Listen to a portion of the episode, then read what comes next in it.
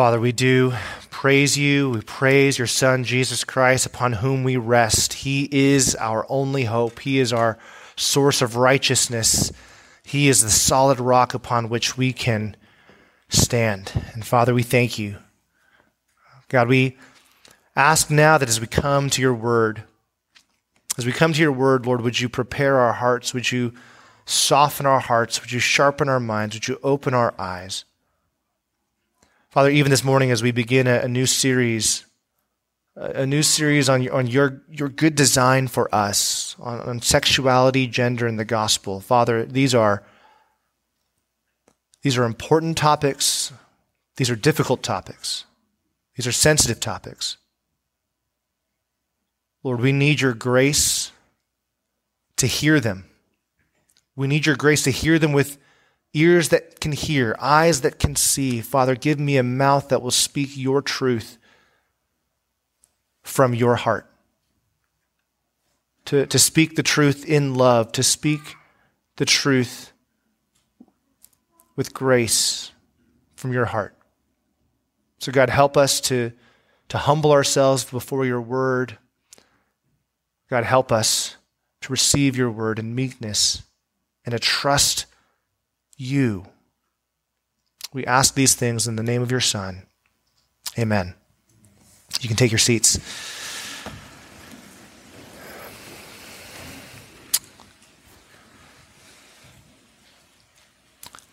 Well, this morning we are starting a new series called God's Good Design Sexuality, Gender, and the Gospel.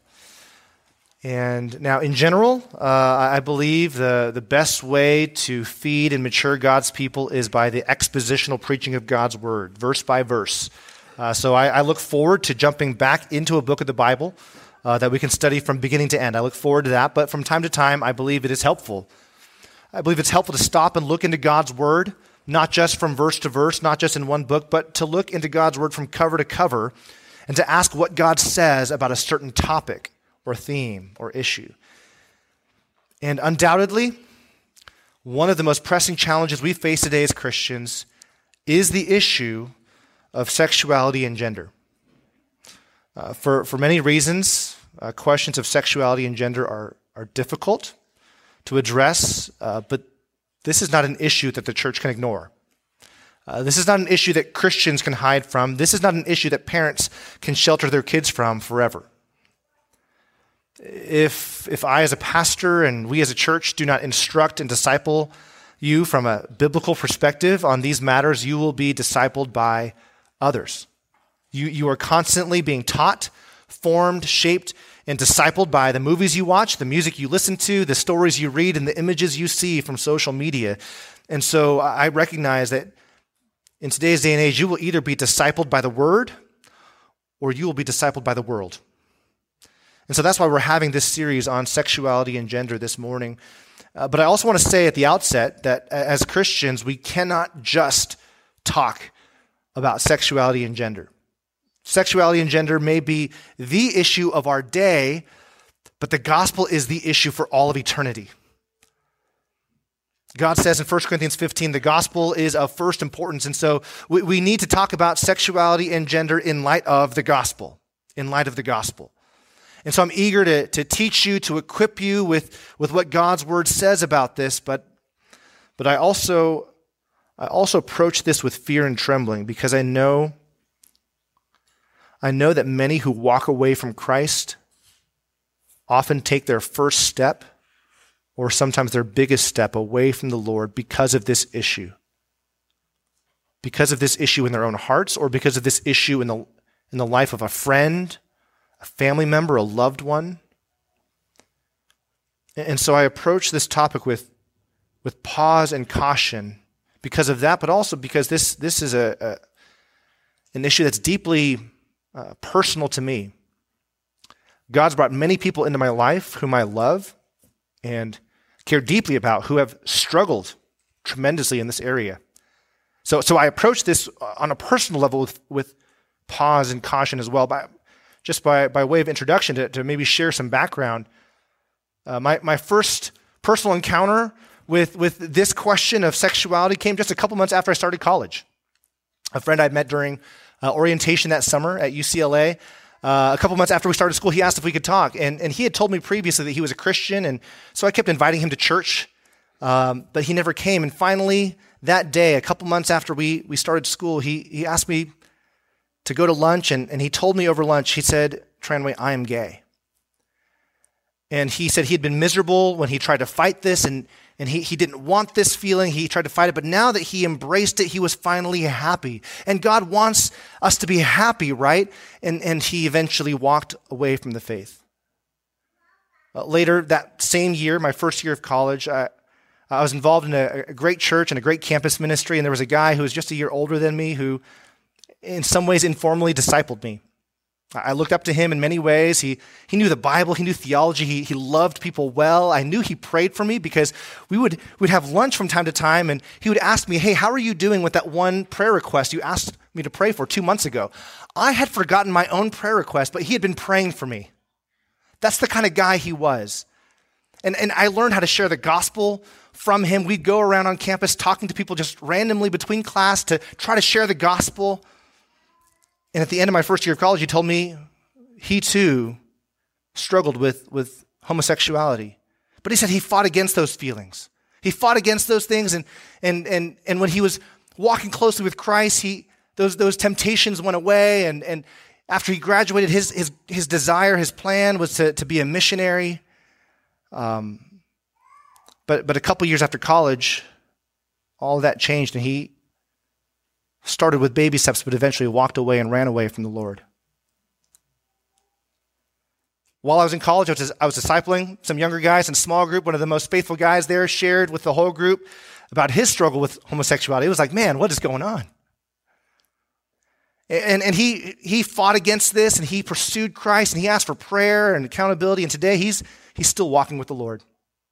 In fact, he's, he's married with, with children. As a youth pastor, I've had students struggle with this. I, I, think of one dear, dear believer who was, who was discouraged and struggling to the point of walking away, but God held that person fast. And that individual is still walking with the Lord today, married with children as well. But there are still others who struggle. There are others who fight. There's others who remain faithful to Christ and they remain single, and their lives are a monument to the goodness of God and the worthiness of Christ. Oh, why do I share all that? I share that because I want you to understand that this is not a distant theoretical issue for me. I have had to wrestle with this up close and personally. I'm not approaching this as a political issue out there.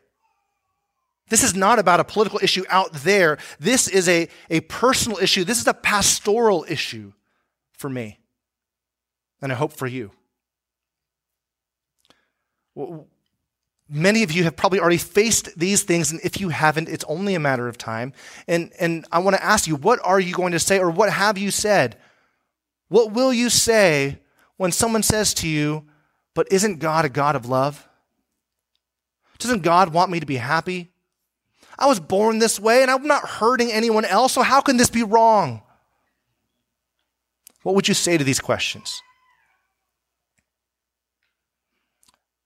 In, in God's providence, I had to wrestle with these as a relatively young believer, and I'm, I'm glad that I had to walk through the crucible of facing these questions. And, and it drove me to the Bible. And I, I, praise God because the scriptures are clear. The Bible is clear. The Bible is enough. The Bible is true. And best of all, the Bible is good because God is good.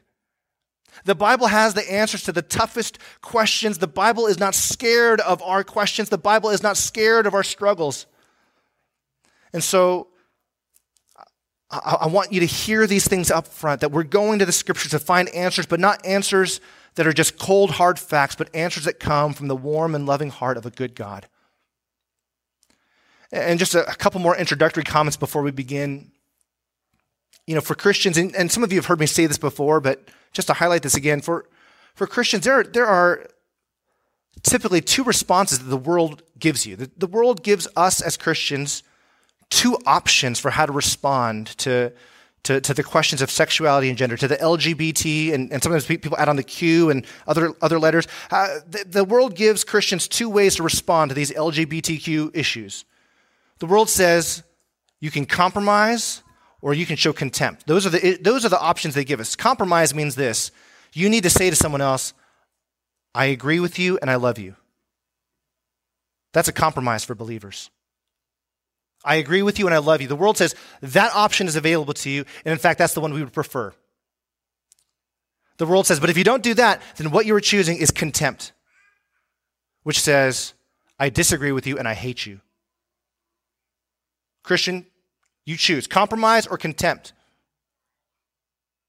I agree with you and I love you, or I disagree with you and I hate you, and I stand before you today, and I want to make sure you hear this as believers. We must choose a different way, the way not of compromise or of, uh, of, of contempt, but the way of compassion, where you say to someone with love and even tears in your eyes, I disagree with you, but I love you. I disagree with you, but I love you. And because I love you, I cannot agree with you. I cannot affirm you in what would harm you and what would hurt you and what would condemn you.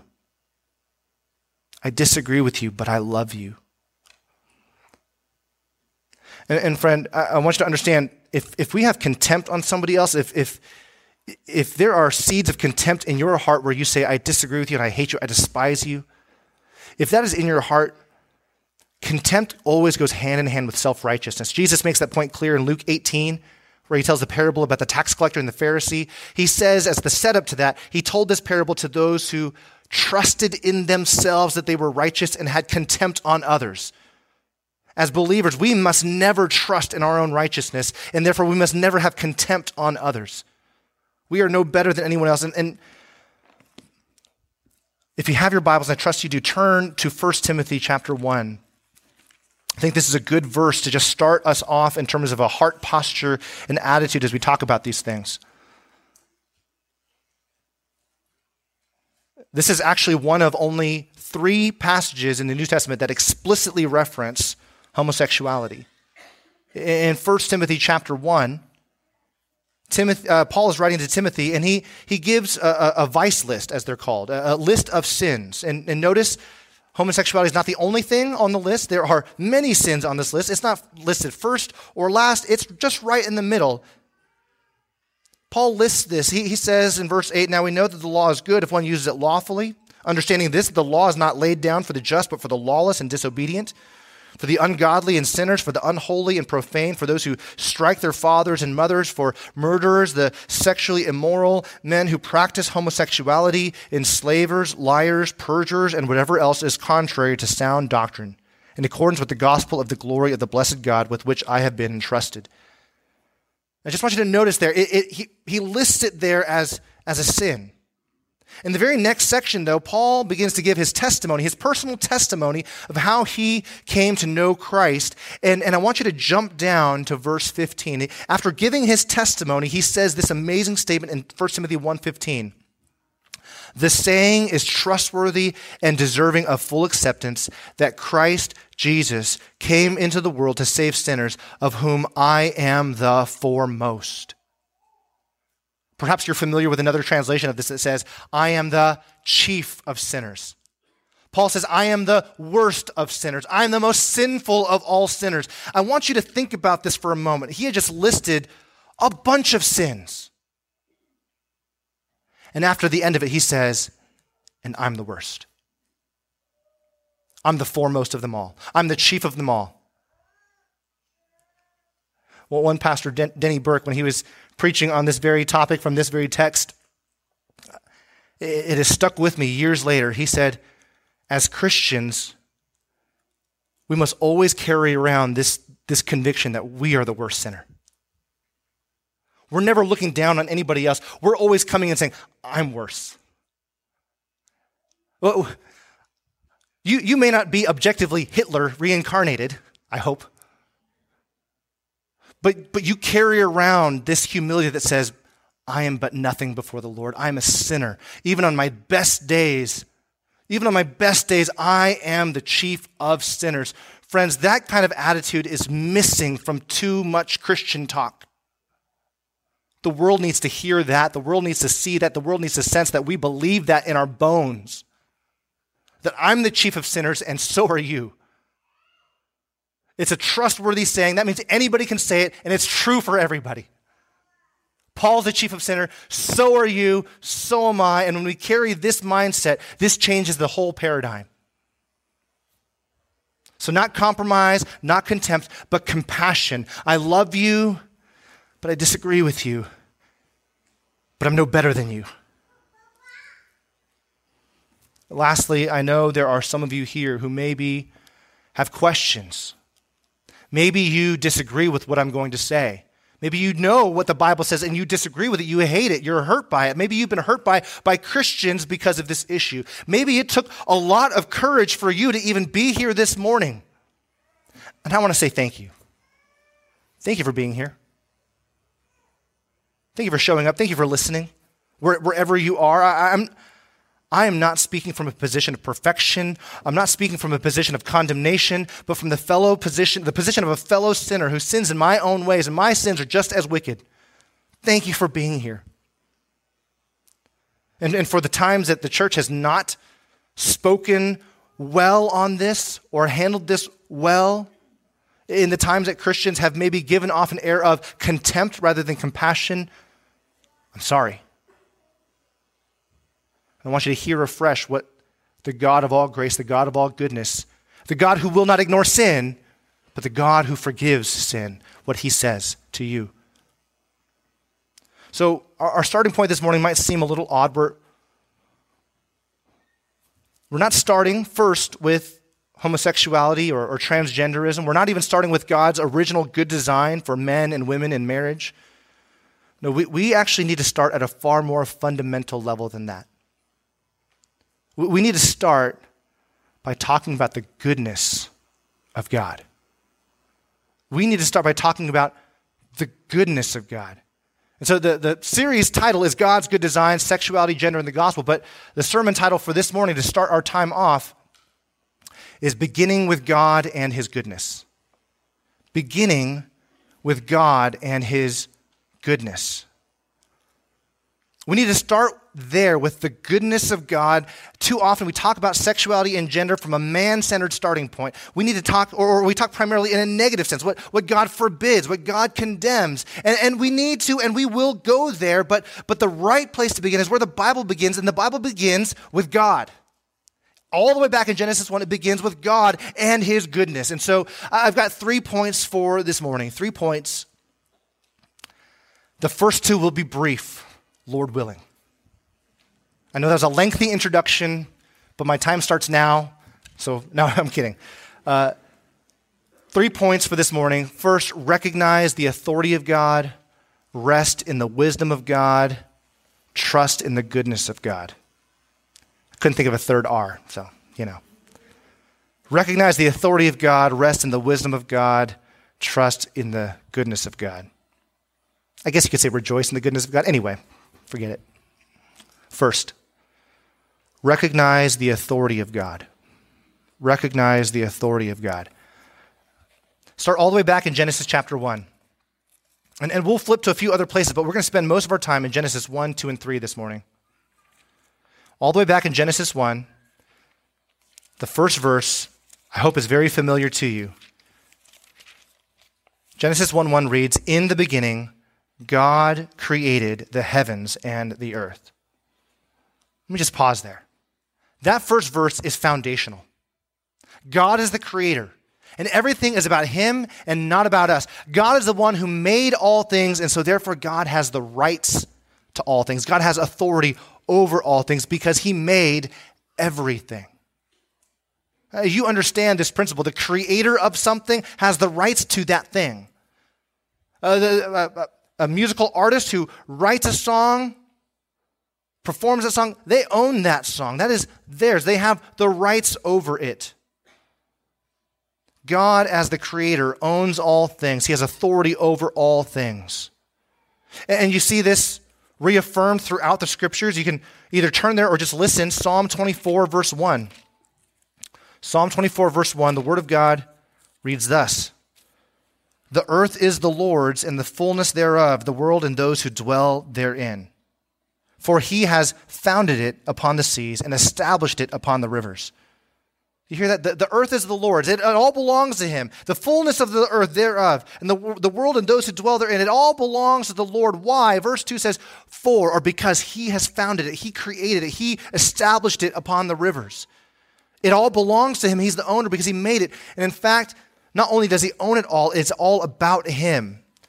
Uh, you can think of it this way if you ever want to get some 411 about the purpose of the universe, some info, some 411. You know, I, do, is that a thing anymore? Growing up, 411 was like the info. Anyway, the, if you want the info on the universe, 411, think Revelation 411. Revelation 411.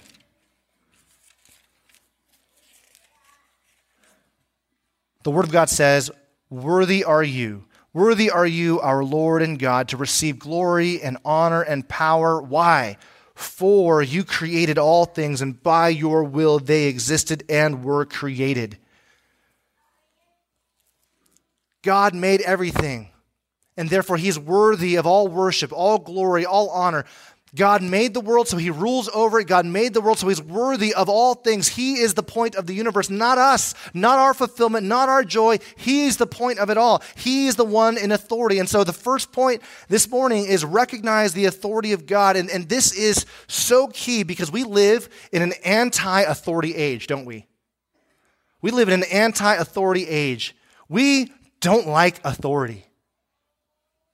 But, but God's authority is a good authority. It, if we were thinking rightly, this is the kind of God that we would want. We would want a God who is slow to anger, abounding in steadfast love, yet who will by no means leave the guilty unpunished. This is the kind of God we would want. And, and this is the starting point that God has all authority. And some people find Christianity offensive for all kinds of reasons. Uh, Specifically, this morning, we can think of, of this. People find Christianity offensive because of its stance on sexuality. But that is not the most offensive claim of the Bible. That's not the most offensive claim of the Bible. The most offensive claim of the Bible is that God is God and He's in charge. David Platt puts it this way The most offensive claim in Christianity is that God is the creator owner, and judge of every person on the planet. Every one of us stands before him guilty of sin, and the only way to be reconciled to him is through faith in Jesus, the crucified Savior and risen King. All who trust in his love will experience everlasting life, while all who turn from his lordship will suffer everlasting death. Friends, that's the most offensive claim of Christianity that God is God, He's the creator, the owner, and the judge. If that's true, everything else makes sense. What He says goes, what He says is the rule. Do you recognize the authority of God this morning? We need to start there, but we can't end there. Not only do you need to recognize the authority of God, you need to rest in the wisdom of God. Rest in the wisdom of God. By wisdom, I mean that God is able to accomplish his desired end perfectly. You know people who might have good intentions but cannot carry them out. I have good intentions to cook things for my family, but I do not have the means to carry them out.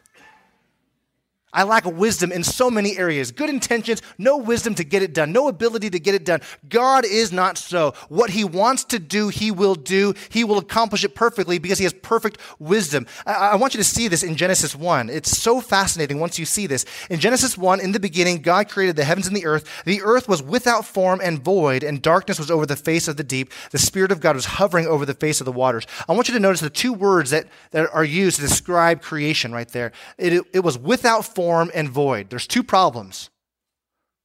He created the universe, but it was without form it was void. There was chaos rather than order, and it was empty rather than full. So, guess what he does on the six days of creation? The seventh, he rests. Uh, on the six days of creation, what did he do? Look at verse 3. And God said, Let there be light, and there was light. And God saw that the light was good, and God separated the light from the darkness. And, and God called the light day, and the darkness he called night. And there was evening, there was morning. The first day, he separated the light from the dark. He gave order, he gave form. It was without form, he's giving it form. Days one, two, and three, he is giving order to the chaos. Day, day two, look at verse six, and let there be an expanse in the midst of the waters. Let it separate the waters from the waters. Look at all this separation. This is forming order. Let it separate the waters from the waters. And God made the expanse and separated the waters that were under the expanse from the waters that were above the expanse. And it was so. And God called the expanse heaven. And there was evening and there was morning the second day. And God said, oh, well, let me, let me pause there. So the day two, he separates the waters in the heavens from the waters below. He's creating order. It was without form. He's giving it form. Day three, let the waters under the heavens be gathered together in one place. Let the dry land appear. And it was so. God called the dry land earth, and the waters uh, that were gathered together he called seas. God saw that it was good. And then he fills that land with plants and vegetation. So, day three, he is giving form to the earth. He's giving form to the seas and the land. So, he's giving form on days one, two, and three. Well, guess what he does in days four, five, and six? He fills it formless and void, gives form, and he fills it. Day four, he fills what he made in day one. Separate the light from the darkness. Day four, he makes the sun, moon, and stars to fill up those spaces. Day five, what does he do? He creates the birds to fill the heavens and the fish to fill the seas. He fills what he had formed on day two. Day six, he fills what he formed on day three. He fills the land with animals, and then his crowning jewel of creation, mankind. It was without form and void, and God, in his infinite wisdom, gave it form and then filled it. Not only that, he wanted to make man in his own image. You, know these verses well Genesis 1. Look at verse 20. Uh, 26, then God said, Let us make man in our image and after our likeness, and let them have dominion over the fish of the sea and over the birds of the heavens, over the livestock and over all the earth, over all, every creeping thing that creeps on the earth. So God made man in his own image. In the image of God, he created him. Male and female, he created them. And God blessed them, and God said to them, Be fruitful and multiply and fill the earth and subdue it, and have dominion over the fish of the sea and over the birds of the heavens, over every living thing that moves on the earth. He wanted mankind to image him forth and to fill the earth. And so, how did he do this? He made man in his image, and he made them male and female that they might multiply and fill the earth. He made man to accomplish that which he wanted them to do. He wants them to fill the earth, so he makes them in a way where they're able to do that. He has his ends and his desires, and in his wisdom, he sets things just so to accomplish those ends. God uses his power with purpose to accomplish his ends. There is wisdom here. God is not some unthinking ogre who has all power but no wisdom. But these two things, authority and wisdom, are not enough. Dictators, terrifying dictators, can have both authority and wisdom, but they use their wisdom to, for wicked ends, for evil rather than for good. Authority and wisdom are not enough, and this is where the third one is so important. This is where we will spend the rest of our time. Rejoice in the goodness of God. Trust in the goodness of God.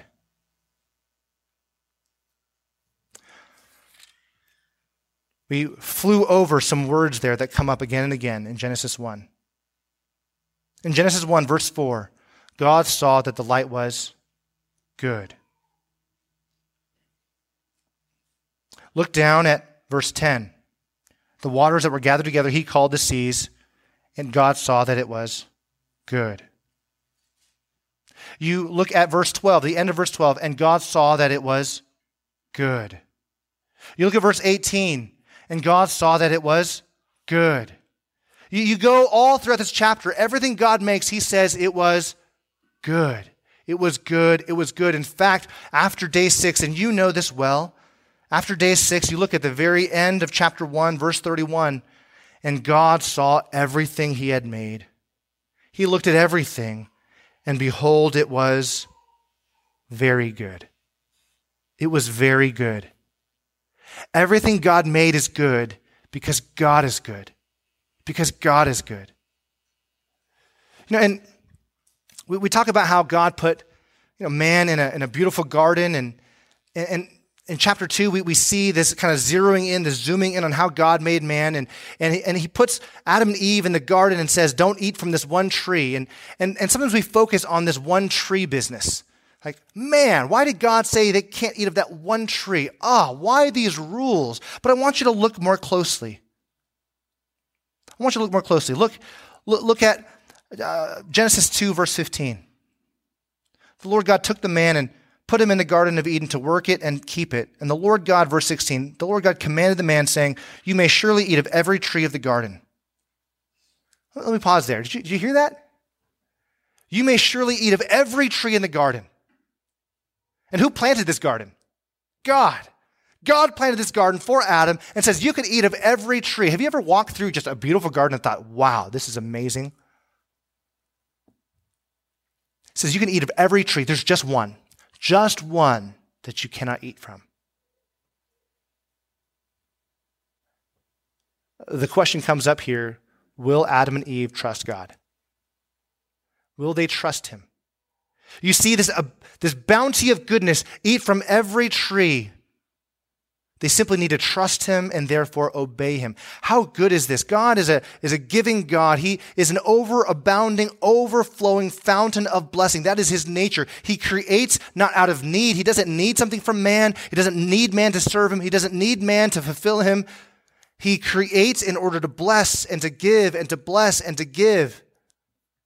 God is a giving God. That's his nature. He doesn't need anything from us. He's self sufficient. And he gives all the trees for Adam and Eve to eat. But I want you to think about this. What was at the heart of the temptation of the first sin? When Satan came up to Eve to tempt her, what was at the root of that? Did he attack the wisdom of God? Did he attack the authority of God? Or did he attack the goodness of God? Look at Genesis 3. There's, there's so much here. Genesis 3, starting in verse 1 Now the serpent was more crafty than any other beast of the field that the Lord God had made. He said to the woman, Did God actually say, You shall not eat of any tree in the garden? Now let me, let me pause there. Do you see how subtle this is? You may not eat of one tree and one tree alone. That's it, is what God said.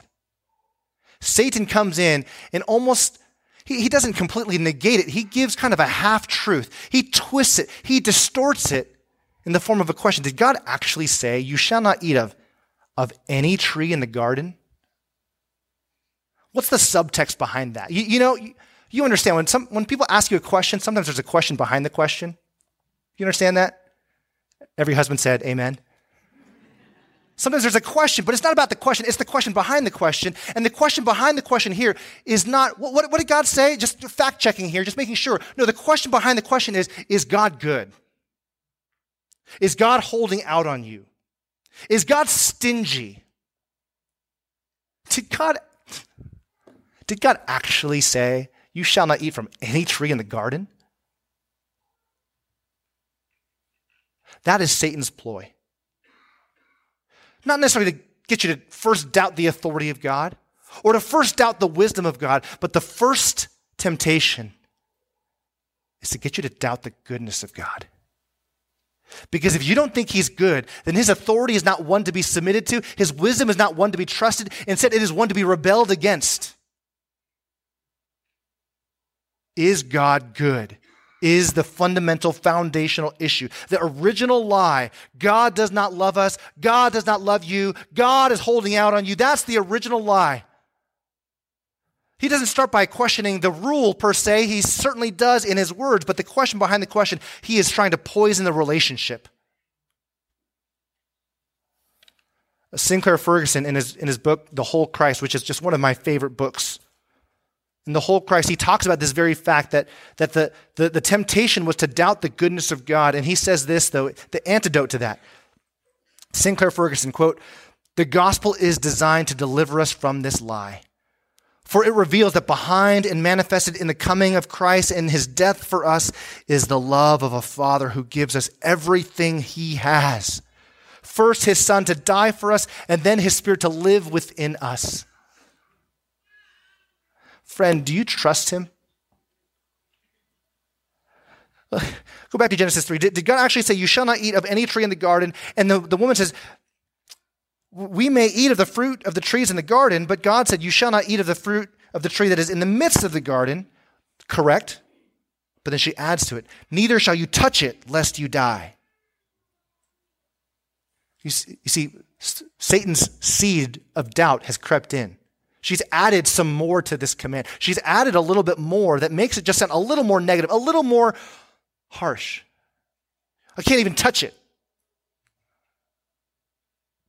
Satan's doubt, the seed of doubt has taken root and has sprouted in her heart. But the serpent said to the woman, now, now after he sees that the hook has been set, now he goes for it. Verse 4. But the serpent said to the woman, You will not surely die. Now, but notice this. He doesn't just say because God is wrong, that God lied about the outcome. That's not where he goes. Instead, he attacks yet again the character and heart of God. Why will you not die? Verse 5 For God knows that when you eat of it, your eyes will be opened and you will be like God, knowing good and evil. No, no, no, no. Eve, you don't understand. The reason why he gave you that rule is because he's holding out on you, because he is stingy, because he is not generous, because he is harsh, because he is selfish. If you want anything in this life, you've got to take it for yourself. If you want any joy in this life, you've got to break his commands to get it. Because true happiness is locked away behind his rules, and he won't give you any of it. You've got to take it by force. Do you see how this is at the heart of all these questions of sexuality and gender. God's laws are not for you, they're against you, they're holding out on you. And by the way, it's interesting because he says, You will be like God. She had forgotten she's already made in the image of God. She already has that great privilege of being made in the image of God, but she wants more. She's forgotten her blessings and she wants more. Friend, I want to ask you this morning have you succumbed to that lie? That God is not good? Do you come to church begrudgingly thinking, I have to come because that's what God commands and I hate coming because that guy talks too long and gets too loud? But I got to come because that's what God requires and ugh. Otherwise, he'll zap me with a thunderbolt later this week in Sacramento flood my house. So I got to come because God's not good. Or do you come to church with the words of Peter? Where else will we go, Lord? You have the words of life. Where else will we go, God? All blessing comes from you and you alone. There's no good. Uh, if there's no God, there's no good. It all comes from you. I'm here not to give. I'm here to receive your grace. I'm here to receive blessing. I'm here to receive you, God, because you are my great treasure. I want you. Amen. Is that your heart this morning, or have you believed the lie God is holding out on you? Perish the thought. Damn that lie to hell.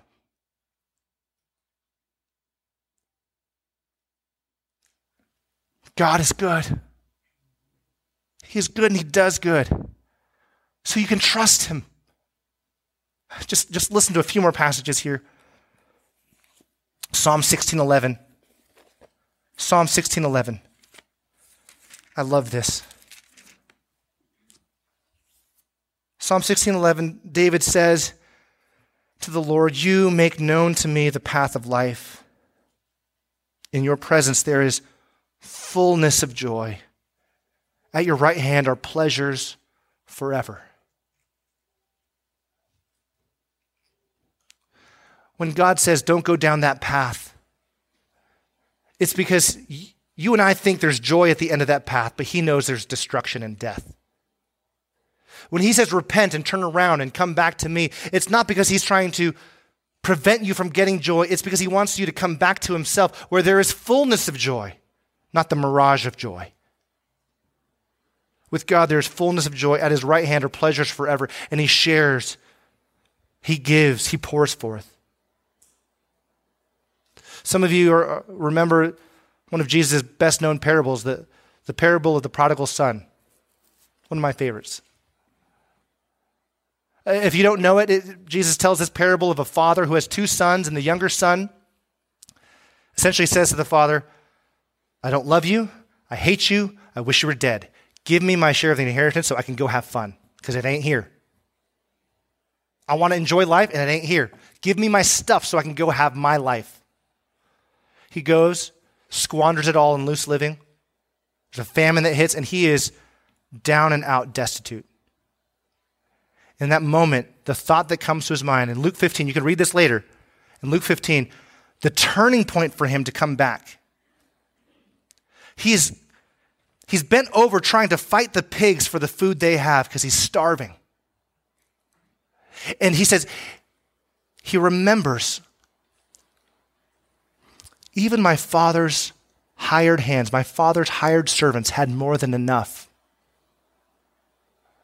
The, the, the, people that should have just been paid minimum wage, essentially, had more than enough. He remembered his father's goodness. He remembered his father's generosity and kindness. And that's what drove him to come back. How many of my father's hired hands have more than enough? And here I am. What am I doing? He says, I'll go back to my father and say, I'm no longer worthy to be your son, but I'll just be your slave because they have it better than I do. I'll just be your slave. And, and you know the story when he is going home, he's, he's on his way back. Before he gets back home, the father has been looking. He's been looking for a son. He sees him down the road and he runs to him to embrace him because he's wanted him to come home. He's, he pursues him, he loves him. And before the son can give his, his speech, I'm no longer worthy to be called your son, the father says, Hush Servants, bring out the best robe, bring the fatted calf, for this son of mine was dead and he is found again. He welcomes him home with open arms. Do you see the goodness of God? Do you see the kindness of God? We have drunk too deeply of the lie that God is some stingy Scrooge up there. Friend, what is the ultimate way, though, that we have seen God's goodness? What's the ultimate way we have seen God's goodness? It's what God did for us on the cross, isn't it? Our greatest need, our greatest need is not, it's not sexual fulfillment, it's not material goods. Our greatest need is to have our sins wiped clean before a holy and righteous God.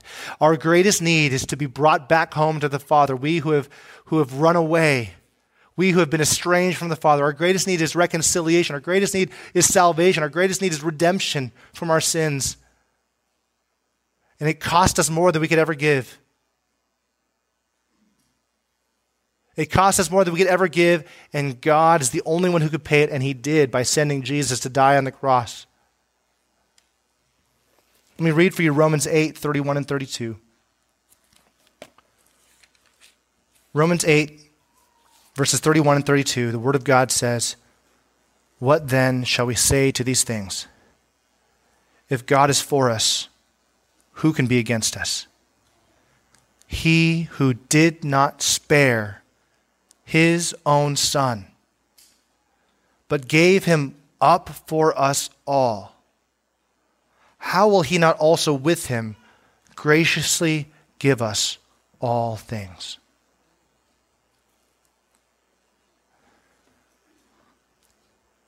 God didn't send an angel. God didn't send an archangel. God didn't send one son of five.